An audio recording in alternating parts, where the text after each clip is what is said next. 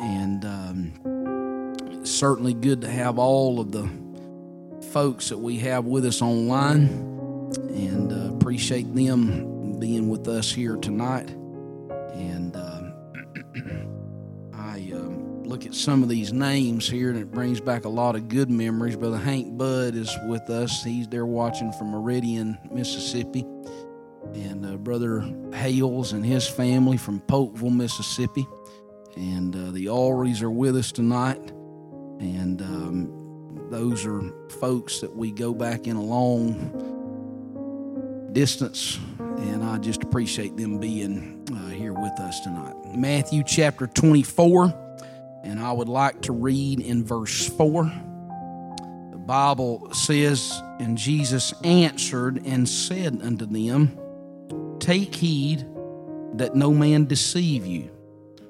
For many shall come in my name, saying, I am Christ, and shall deceive many. And then I would like for you to skip down to verse 23. The Bible says there, Then if any man shall say unto you, Lo, here is Christ, or there, believe it not. For there shall arise false Christ and false prophets, and shall show great signs and wonders, insomuch that if it were possible, they shall deceive the very elect. Behold, I have told you before. And I want to preach to you tonight on this thought the pretenders. Let's ask the Lord to touch our hearts and our minds here tonight. Lord, your Spirit, Lord, is here. And God, we're gathered, Lord, with a local church. Lord, it's an extension, God, of your body. And I pray, Lord, tonight that for the next, Lord, little while, that you would somehow, Lord, connect with our minds and our spirits. I pray, God, that your word would have free course. And God, that I have prayed this before, that it would find good ground, and that, Lord, that it would settle into a place, God, of growth we know, God, that you're able, Lord, to do that. I pray, God, tonight that there would be blessing, that there would be, Lord, protection, that, God, most of all, there would be spiritual discernment that you would somehow, Lord, grace this entire congregation with. In Jesus' name we pray. Amen. Amen. You may be seated. The pretenders. I. Uh, got this title from a trip that I took, I suppose, down memory lane.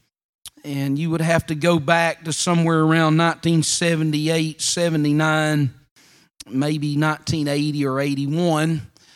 And that was whenever I was growing up. We lived out uh, off just off of Fortner Street and uh, lived out in a place called Sunrise Heights. And uh, back then, it was a lot, it was a dirt road that went down, it's paved now, and there's a whole lot more uh, houses that are out there than what there were whenever I was growing up. But uh, it was really a wooded area, and you basically could say it was out in the country. And across the street from our house, Mark and I, during the summertime, and and uh, my poor mother would have to referee battles as we'd call up to J.C. Penney's and and uh, she would at some point in the daytime tell us if we didn't stop it that the wrath of god was going to fall on that house and take both of us out if we didn't quit our fussing and arguing with each other. And uh, but across the street there lived a very colorful character. And uh, i have to say i'm thankful that, that i grew up across the road uh, from a lady by the name of dorothy rains miss rains was uh, one of those characters that you would say that after the Lord made her, that He broke the mold. And uh, one of the things that we would do is that we would, um, and uh, and and she also had a daughter, and and April is almost as colorful as what as what Ms. Rains was. In fact, several years ago, after we had open, after I had open heart surgery, it was just a few weeks after that. One Sunday night, we all went to IHOP and uh, we were in there sitting in there and i was had my back to her and about that time somebody slapped me on the back and and uh, you folks that have had open heart surgery you you know the attention that that gets whenever somebody hits you. And I'm telling you, it was like a, somebody had just uh, dropped a thousand pounds on my back. And April was there, and, and of course, it was another memory I'll never forget. But anyway, Miss Rains and we all had bikes, and just about three miles or so from our house, uh, there was a garbage dump. And uh, except for it was not a dump that you that they dumped, not like a landfill where that uh, they dumped garbage, but it was a place where that uh, they dumped like furniture and, and appliances and various things, old clothes and that sort of thing out in that area. And so Ms. Rains, about three or four times a week, uh, she would get Mark and myself and April, and, and she would load up on uh, her bike, and we would all drive our ride our bikes down to what she called the Pickens. And uh, we would go through there and we'd pick around and find this and that and the other. And I remember that of all that stuff that I used to enjoy going and, and finding all of the old discarded uh, stereos and televisions and radios, and I would take the speakers out uh, of those uh, devices and then I would put them into a old piece of plywood that I had at my house. And uh, it was a it was quite a contraption. It's a wonder I didn't get electrocuted. And I had about 15 or 20 of those little speakers that had been bolted into the back of that, and I had them all wired up together, and I would listen to music on all of those speakers. But there was a book that I ran across at the time, and I still remember even now picking up that little small paperback book, and the cover or the title of that book uh, was a book called The Pretenders. And uh, I picked it up and put it in the little bag that I had, like a backpack of sorts that I had attached to my bike, and I put it in that and I carried it home with me. And, and uh, it was a book that was written by John MacArthur. And I uh, have to tell you that, that at the time I didn't read that book. Um, it was just a Bible study guide. It was a, a study over the book of Jude. And, and yet, I look back at that and realize that, that that book, that the title of that book caused me uh, to really think. As years have gone by, I did find that book at a later place. And, and you know that Jude talks about false teachers and about how that certain men crept in unawares and just a variety of things that that Bible study guide talks about that it talks about how that there needs to be spiritual discernment in uh, our lives and in our hearts because there are voices that are constantly coming in our direction in uh, our day. And and once I got into uh, the ministry, I began to realize that it is important that uh, periodically at times that we promote apostolic doctrine and that we talk about the fact about how that it's important that we have a commitment, that we have a structure in our lives that has the basis and the foundation of the apostles' doctrine that has been preached to us through all of the years.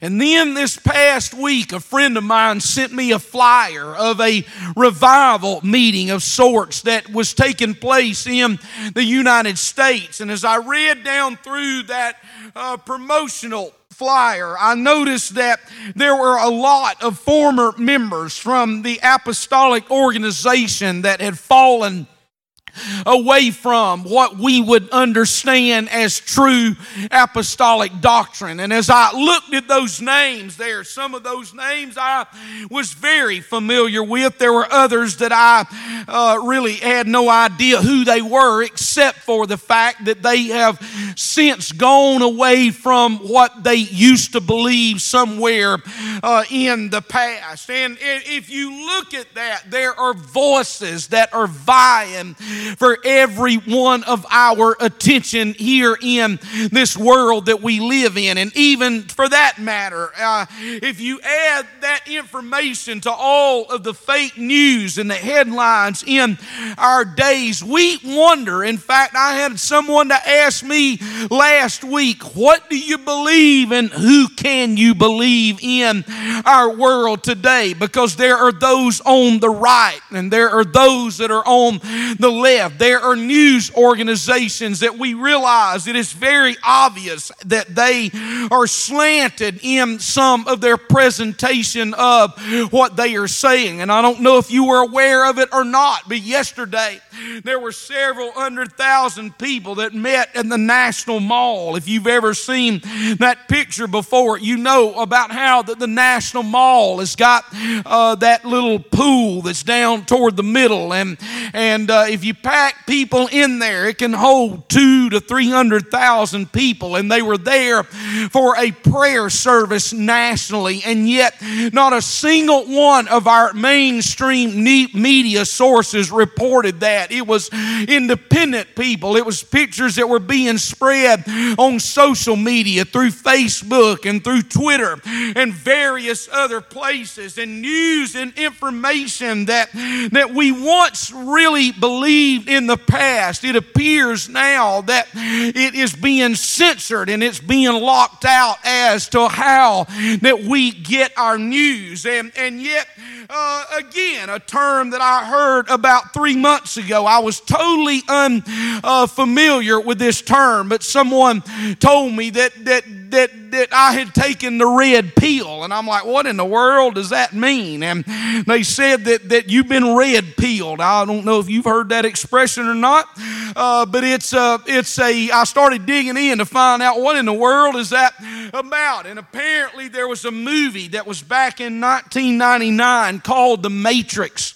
And uh, during that start of that uh, movie, there were uh, a choice that was offered to people as to whether that they would take a blue pill that would cause them to live just comfortably numb in a, a place where that they lived in deception and there never really was an awakening that they had in their lives. Or you could choose the red pill and you could take the red pill. But if you took that, it was going to forever change how that you looked at life because it was based on that matter of what would truth was really about. And again, while I'm really unfamiliar with all of that, I can tell you that there is one source of truth that we have that is unchanged, and it is a word of God that has been around now for almost 2,000 years and even beyond that. But the physical copy of the New Testament that we find in our hands now, uh, almost 2,000 years ago, and the truth that we find there in the word of the Lord is absolutely crucial for every one of us to get a hold of in our lives. And again, there are thousands of voices that they will come in and they will try to influence the direction of what your life is going in.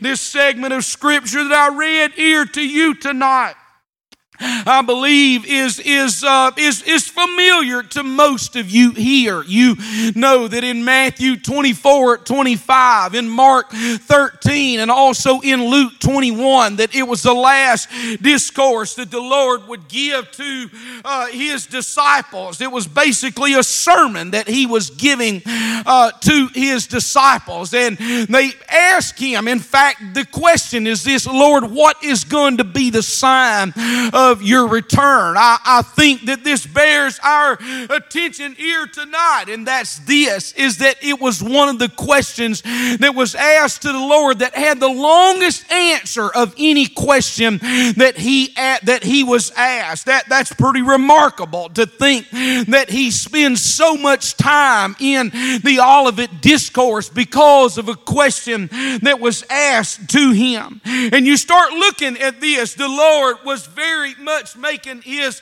disciples aware to understand that I want you to know that there is going to be some deception that is going to come into your life and into your spirit.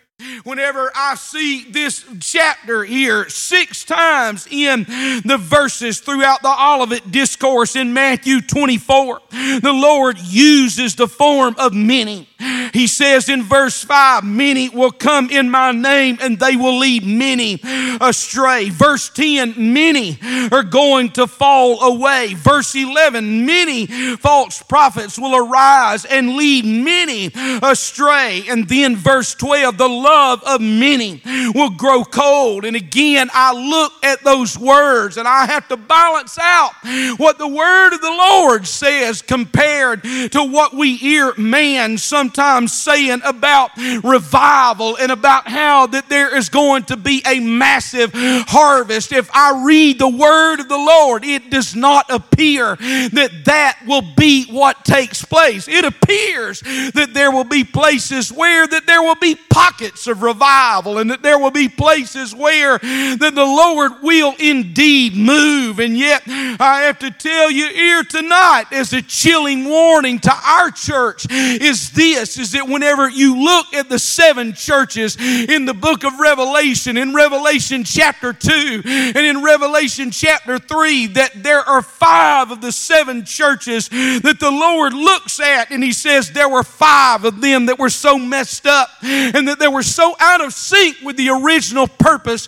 of what I had planned them to be in, which causes me to wonder if the Lord was to walk through this church here tonight, what would be the condition that He would find our church in Dothan, Alabama? Would He find us in the condition of Ephesus, or would He find us like Thyatira, or even Laodicea, or would He find us like Philadelphia and Smyrna, which were the two churches that there was no marks of castigation against them? That is the kind of church that I want to be a part of. I want to be a church like Philadelphia. I want to be a church like Smyrna because there is something that takes place in churches that put a premium on truth.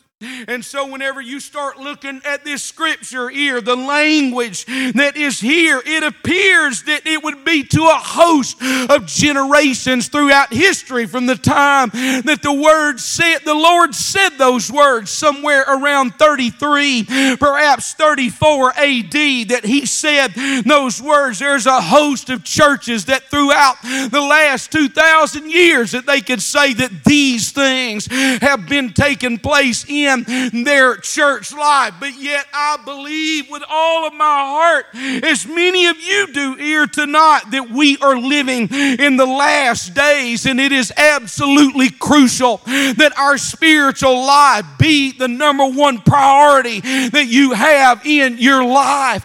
Are we to seek after the things of the world? No, we are not. If we can understand what Jesus said in Matthew 6 and 33 seek ye first the kingdom of God. And what was the promise? The promise was was that if we are to seek the kingdom of God, then all these other things are going to take care of themselves. That's not to say we are to be lazy at our jobs or in our efforts for school or in efforts of advancement, but there is a part to understand to say that I have to pursue and seek the kingdom of God because that really is the goal of life. Because if I do that, then everything else will take care care of itself. So now I look here in Matthew 24 and verse 4 about Jesus giving a warning to us about these pretenders. Notice what he says there. He said, And Jesus answered and said unto them, Take heed that no man deceive you. Be aware, be awake, be alert people, be alert. Disciples, be alert. Church, because during that period of time, there's going to be evils and there's going to be sorrows and there are going to be tragedies and deceptions and conflicts and animosity that's going to blind the minds of men. There is no area in my life or in your life that has to be as carefully guarded as what my spiritual life is. And there are times where that there can be grudges and there can be jealousies and envies and there can be bitterness and things of that nature that can get into the heart and the spirit that can begin to cause us to be distracted from what the Lord has called us to be in. Whenever you start thinking about deception, it's worrisome about how that you know or you don't know that you're being deceived.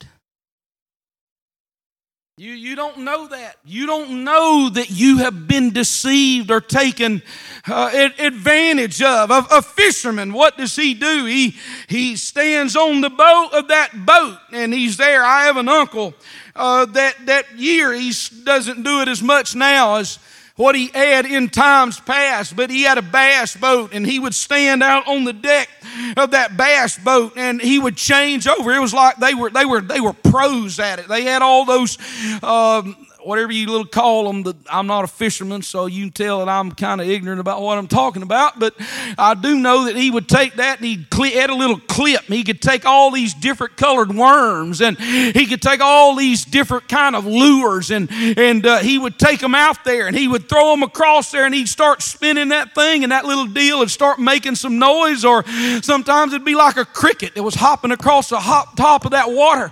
And what was he doing? He was trying to catch a bass. I have have heard some guys say, man, you say that, that's a hobby. He said that, man, that's too much like work to me. It looks like it's a hobby. And yet, those fish, whenever they bit into that, there was a great deception that they thought that they were about to get a cricket or they were about to get i've seen some of them that even look like little small rats and uh, and and they thought that they were getting that and whenever they bit into that there was that hook and they were pulled out, and some of those bass ended up on the walls of my uncle's home there. Or you think about an athlete that that, that runner gets the ball and he starts around the line, or he goes through the middle of that and he's moving and he's he's juking and jiving and going in all different directions. And there are people that dive at him, and what's he doing? He's deceiving them, and what they end up doing is they end up grabbing air and they don't take the runner down because they have been deceived? Or what about a hacker that gets into your computer? Now, how does he get into that computer? You innocently open up an email, and the email says, Look, if you will respond to this website, then we can show you some financial tips that's going to be able to set you apart. And then, bang, you click on that, and all of a sudden there's malware or some kind of virus that has gotten in to your computer. How did that happen? It happened by the work of deception. And whenever it comes to biblical interpretation, we can be led away from the scriptures and we can be led away by false teachers or we can be led away by uh, this kind of ignorance. What does the scripture mean to me? What does this scripture mean to me? Can I tell you? It don't matter what that scripture means to you. Furthermore, it doesn't matter what that scripture means to me. The purpose of scripture is, is what does it mean to God? And therefore, whenever I look at what scripture has to say because of the context that God has set that in, then what does it do? It secures truth in my life. But Jesus goes on. Look there with me in verse 5. 5, he said, For many shall come in my name, saying, I am Christ, and they're going to deceive many. And then when you skip down to verse 23, the Bible says, Then if any man shall say unto you, Lo, here is Christ, or there, then you believe it not, for there shall arise false Christ and false prophets, and they shall show great signs and wonders, insomuch that if it were possible, they shall deceive the very elect. That is a troubling scripture to me that tells me that even though we may know scripture and even though we may have an, a relationship with God and that we have been born again, the Lord tells us that these signs of these false Christ are going to be in such a way that they would even deceive the absolute elect, the very elect that would somehow think in their minds that they're safe and yet they are not. Jesus, again, verse 25, behold, I have told you before. And so the Lord gives us four specific things whenever He starts looking at this. Verse 5, He says there are going to be a lot of them, they're going to be plentiful because He says there will be many that will be there in that day. Error, it would flood the world if it could. And, and it used to be, it was books and, and Bible colleges and, and seminaries that you had to look out for. And then it progressed, and now it moved into the days of the radio and the television. And, and now it is extended to social media platforms where that anybody that has a webcam can sit down and begin to speak into that and they can profess that they are an authority on, on the Word of God. I, I would just tell you this that you need to be plugged into a local church because here's what a local church does for you it provides accountability that YouTube and Twitter and Facebook that they do not provide. And I thank God for the people that are here with us online. Some of them are even our folks, but hear me tonight. There is nothing like being plugged into a local church where that there is some authority that comes from accountability that you have people that are around you that help you to walk in the right direction. I know there's some people that says, "Oh my Lord, that church is judgmental. That church is is uh, narrow-minded. That church is whatever." Let me tell you something. When you get to the other side, you're to thank God that you was sitting across from some old saintly sister that you thought was always had their nose in your business, or some good brother that was always. I tell you what, he, he man, he was so judgmental. I'll tell you, whenever you get to heaven after you see the Lord, that's probably to be the first one that you walk up to and you're going to say, Thank you, brother. Thank you, sister, because you were looking out for me. But yet it was in my mind that my mind had gotten so punch drunk by the world that I didn't recognize what you were doing. And Jesus said that in the last days that there were going to be many that were there.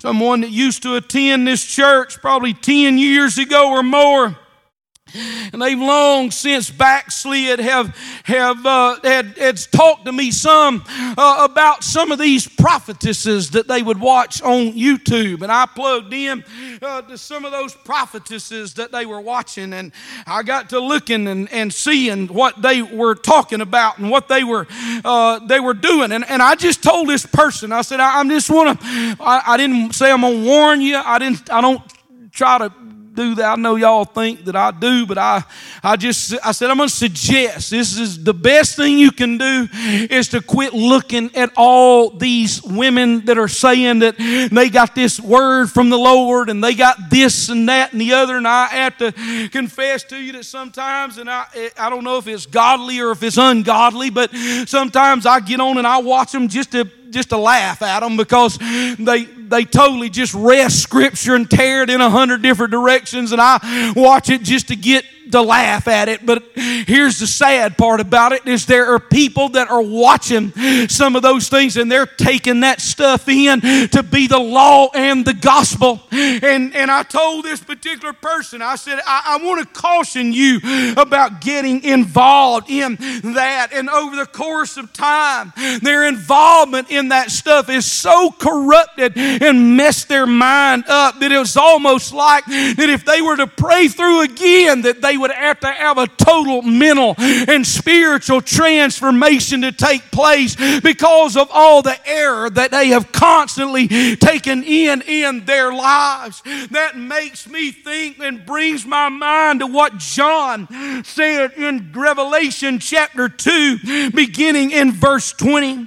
He said, Notwithstanding, I have a few things against thee because thou sufferest or allow that woman Jezebel, which calleth herself a prophetess, to teach and to seduce my servants to commit fornication and to eat things sacrificed unto idols. And I gave her space to repent of her fornication, and she repented not.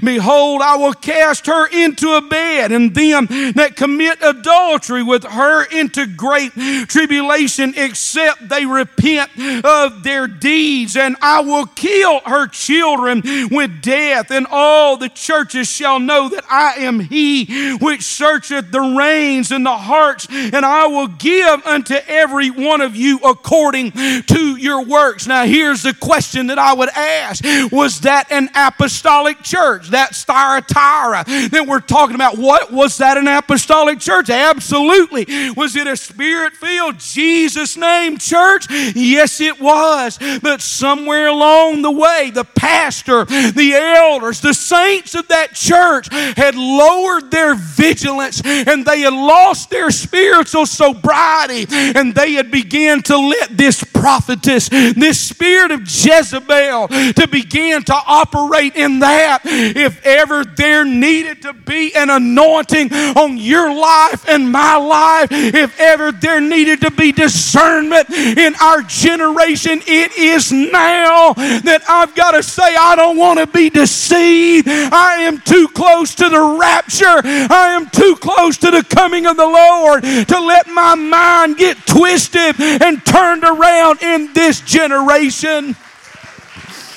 We've got to love the truth with everything inside of us. That's what the proverb says. It says, buy the truth and sell it not. Don't get rid of it. Thank God that you're in a church that preaches the truth. Thank God that you're in a church that still believes you've got to repent and be water baptized in Jesus' name by immersion, and that you must receive the Holy Ghost with the initial sign of speaking in tongues and then a separation from the world. Let me tell you, you don't know the value of an old fashioned apostolic church that will earnestly contend for the faith and say, We can't afford to move off on the apostolic message. Oh, in the name of Jesus, let's worship the Lord right now. Oh, in the name of Jesus, in the name of the Lord. In the name, I feel authority in this building, church. The Spirit of the Lord is here. Oh, in the name of Jesus. Oh, in the name of Jesus. But there was more to it that the Lord had to say. He also told us this that when we look at verse 5, he said, Many shall come in my name, saying, I am the Christ. And they, we see there the next thing it says, They shall deceive many. These people are going to be very, very persuasive. Oh, yes, they are. They are going to be very, very persuasive. And I, I know I need to I need to work on my appearance, but I hate it that I'm not taller and thinner and had more hair.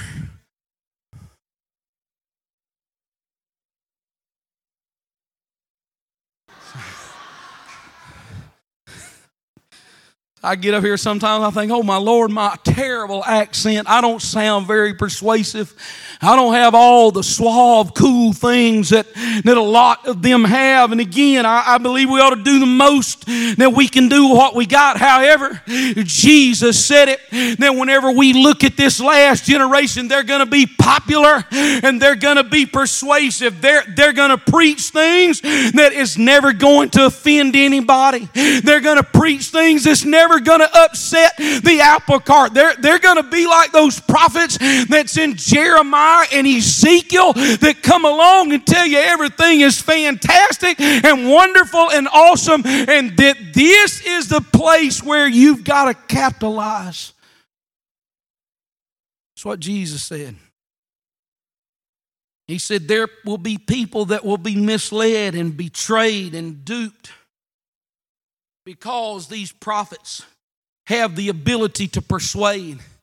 And they'll start moving in and they'll keep moving the boundaries and moving the boundaries and moving the boundaries. And they they'll, they'll say well, well we need to let down on this standard. That standard really doesn't have a biblical doctrine behind it. Can i remind you of what paul told timothy? He said timothy he said here's what i want you to do that there are some traditions that you need to uphold and there are times whenever we feel ourselves backpedaling backpedaling. And, and it may be because we don't have a scripture to put on every single part and be able to say, oh, yeah, well, it says here that book, chapter, and verse, it says this is why that we shouldn't do those things. But I'm just going to tell you that the Lord has placed pastors and teachers in our lives that what did they do? They say there's some traditions that you've always had, and they know that if we get away from those things, that what are they going to do? They're going to cause us to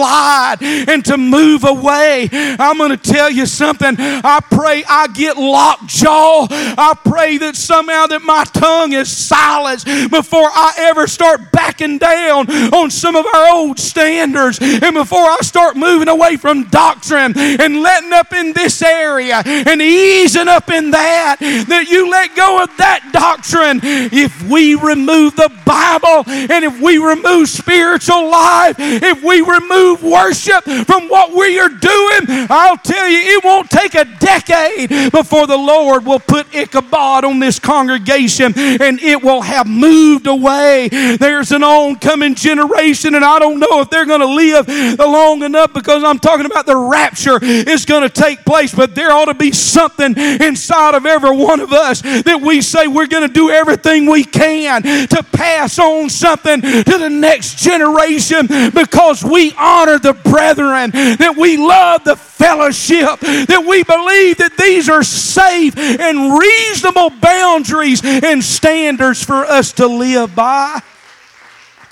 I want you to turn in your Bibles. We've read this multiple times, but I want you to turn in your Bible with me so you will see it in your Bible. Look with me to Second Corinthians chapter 6 and look with me to verse 14. It says, Be ye not unequally yoked together with unbelievers. For what fellowship hath righteousness with unrighteousness? And what communion hath light with darkness? And what concord hath Christ with Belial? Or what part hath he that believeth with an infidel? And what agreement hath the temple of God with idols? For ye are the temple of the living God, as God hath said, I will dwell in them and walk in them, and I will be their God, and they shall be my people. Wherefore, come out from among them, and be ye separate, saith the Lord, and touch not the unclean thing, and I will receive you, and will be a father unto you, and ye shall be my sons and daughters, saith the Lord Almighty. Having therefore these promises, dearly beloved, let us cleanse ourselves from all filthiness of the flesh and spirit, perfecting holiness in the fear of God. I want to uh, just, I'm just going to float this out here to, tonight for just your, your thoughts. And uh, here recently, um, and I should have wrote her name down, but um, her name slips my mind. It's not a loaded question. If you help me, um, this girl that sings, and uh, she was, I read the Fox headlines, the country music deal was going on here a few, I think it was two Sunday nights ago or so. And um, I can't remember her name. She's a young, blonde, 30 something year old Taylor Swift. And and anyways, um, when I was growing up, it was Madonna. That tells you how old and she she's anyway. Um, I, I was watching. I, I clicked on a, a video deal and I was watching her sing, and I looked at her sing on that stage, and it was dark in the place where she was singing, and there were lights, cool lights, and all that kind of stuff. And then, very shortly thereafter, another uh, friend of mine sent me a a clip to a youth conference that was in an area in our nation. And uh, I watched that youth conference, and they were up there singing on the platform. Kids that were, I'm, they were apostolic or said they were.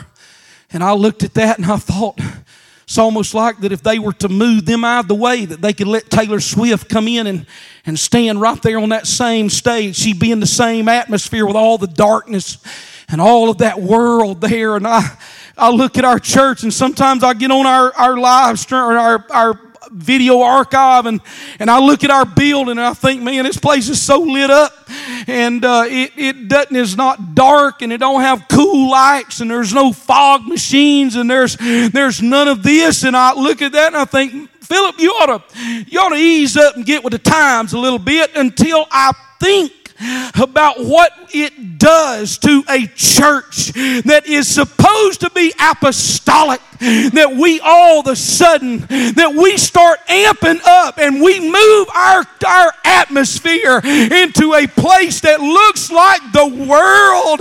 Oh help us god to get Second corinthians 6 14 through 7 1 in our minds. What fellowship or what concord hath Christ with Belial? What place does the Lord have with demons?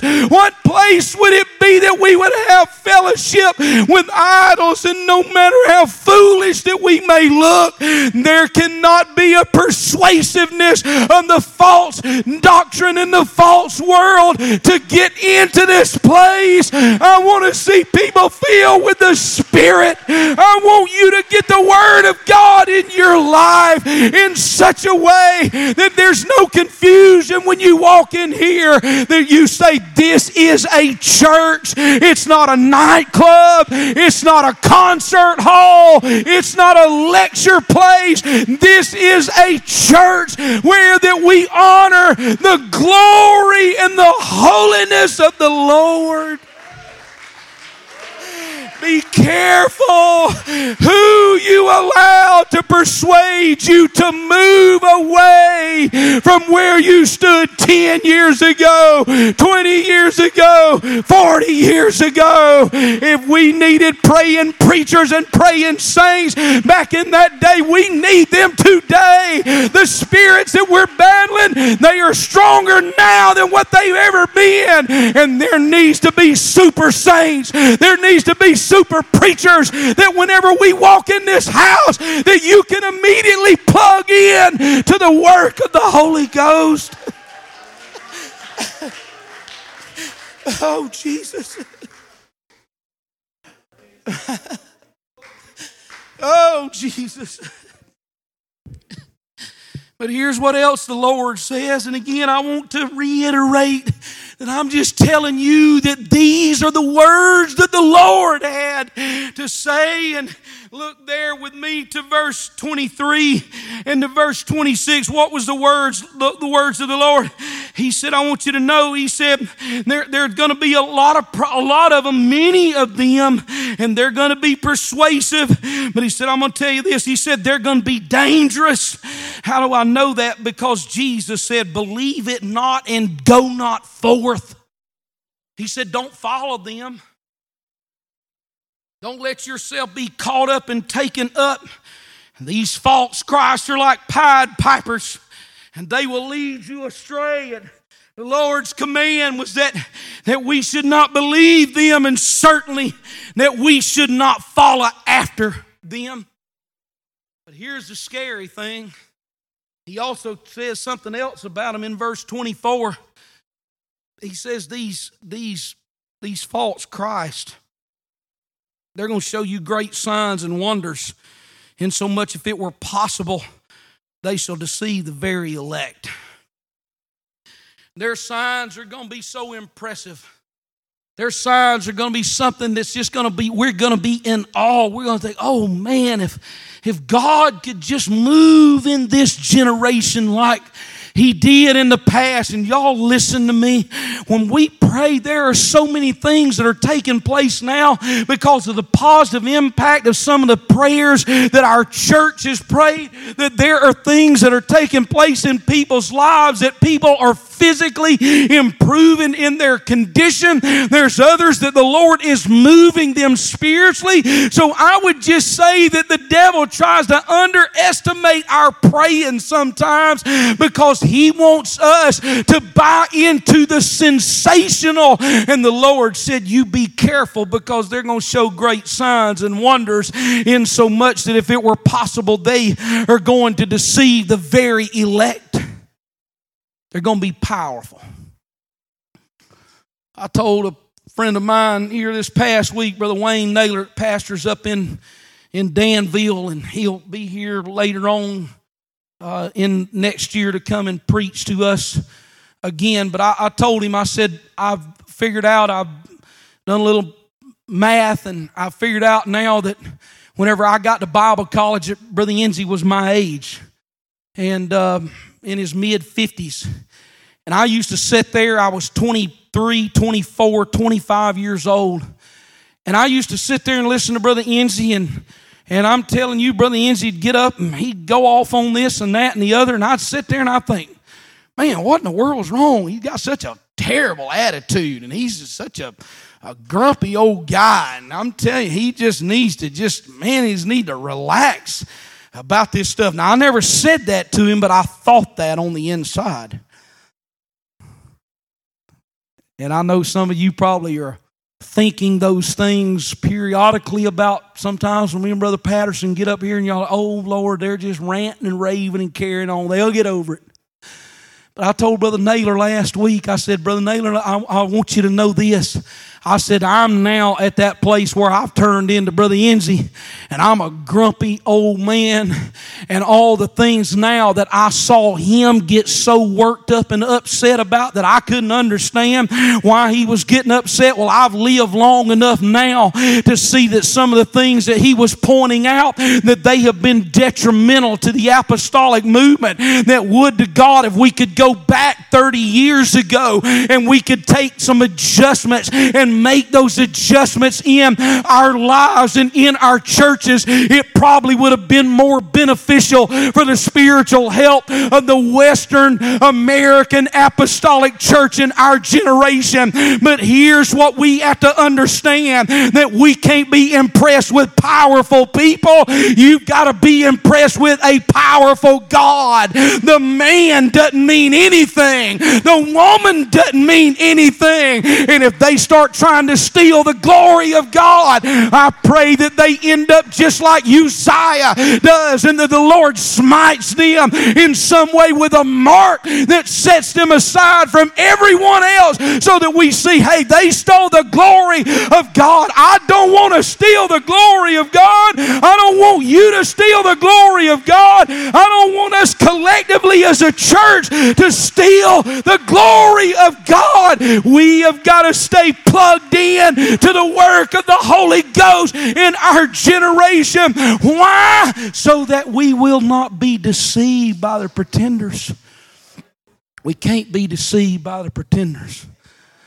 We cannot. And then Jesus goes on and he says in verse 11 and verse 24, he talks about not only false Christ, but he talks about the false prophets that are going to be pretenders. Notice what he says in verse 11 and many false prophets are going to arise and they're going to deceive many. In verse 24, there will arise false Christ and false prophets and shall show great signs and wonders, in so much that if it were possible, they shall deceive the very elect. First John 4. Can anybody quote that verse? First verse, John 4, 1 John 4 1. Anybody remember what that says?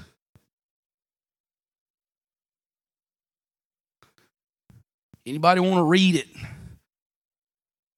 First John chapter 4, verse 1. Got it, Brandon? Reread it out loud. First John chapter 4, verse 1.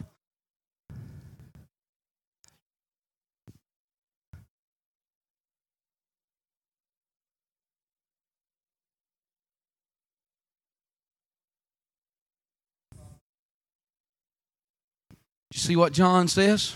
John comes along about 40 years after Jesus said this. He said, Brothers, brethren, believe not every spirit, test them. So, how do you test them? How do you determine whether or not these guys are prophets or not? Well, I believe that you have to look back to some of it in the Old Testament, where that it's in the book of Deuteronomy, where it says that a prophet says this and it don't come to pass. You need to take them out in the parking lot and stone them. You think, oh my Lord, there's not much margin, there's not much room for, for error whenever you say I'm a prophet.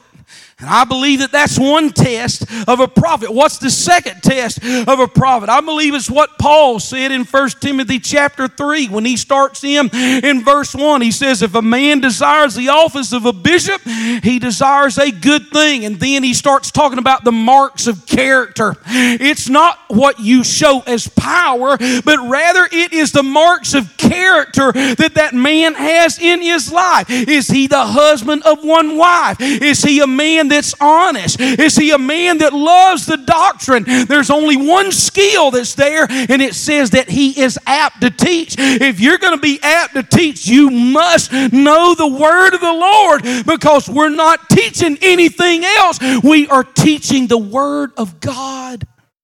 That's the test of a prophet. Not how many people that he prayed for and they got the Holy Ghost. Not how many people that he laid hands on and they got they got healed. That's not the mark of a prophet. It's not whether or not he said something that's right and it happened. The marks of a prophet are character driven, and we have to understand that there are a lot that were just like Simon Magus in Acts chapter 8. Then they said, I tell you what, I don't want a relationship with God. I don't want any of that. Just let me buy the ability to be able to lay my hands on somebody and then be filled with the Spirit. If that Spirit was alive in the first century, it is still alive in the 21st century. And you ought to pray for myself. You ought to pray for Brother Patterson, and I know you do. And you ought to pray for our district leaders, and you ought to pray for our lay ministers that God not necessarily baptize them with power, but He will baptize baptize them with character. Because if you've got character, the power takes care of itself. And Jesus comes along and says, Listen to me, these false prophet pretenders. What are they going to do? They're, they're going to have similar characteristics, except that there's one additional thing we find in verse 26. If they shall say unto you, Behold, he's in the desert, go not forth, or believe it not, they're going to be able to proselyte. And they're going to be able to pull people away and say, Hey, just come on out here in the desert. Come on, come on over here with our group. Come over here and gather up in our tent. Come over here and get involved with what's going on over here. And the Lord said, I'll tell you what you better do. You better get some blinders up and make sure that there is a focus in what you're doing so that you don't get distracted from all the things that's taking place around you. Sister Regina, if you could come to the piano. Here's what I pray for for all of us in our day is that, that the Lord would baptize us with discernment. A thousand and one voices are making appeal to us, and it is a very crucial time, not only in our world, but in the history of the apostolic movement. And I pray that somehow, that in every one of us, that we would be so immersed in the Word of God and so immersed in prayer that there would be something about us that we would discern and we would have an ability to be able to say, okay, the Lord said these false prophets, these false Christ, they're going to be evident and present in the end times. I want us to stand.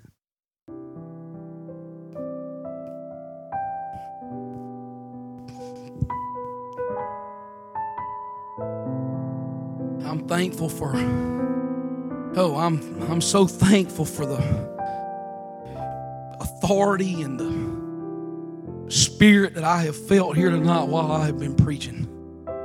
And trust me, it's not all the preacher, it's this congregation as well.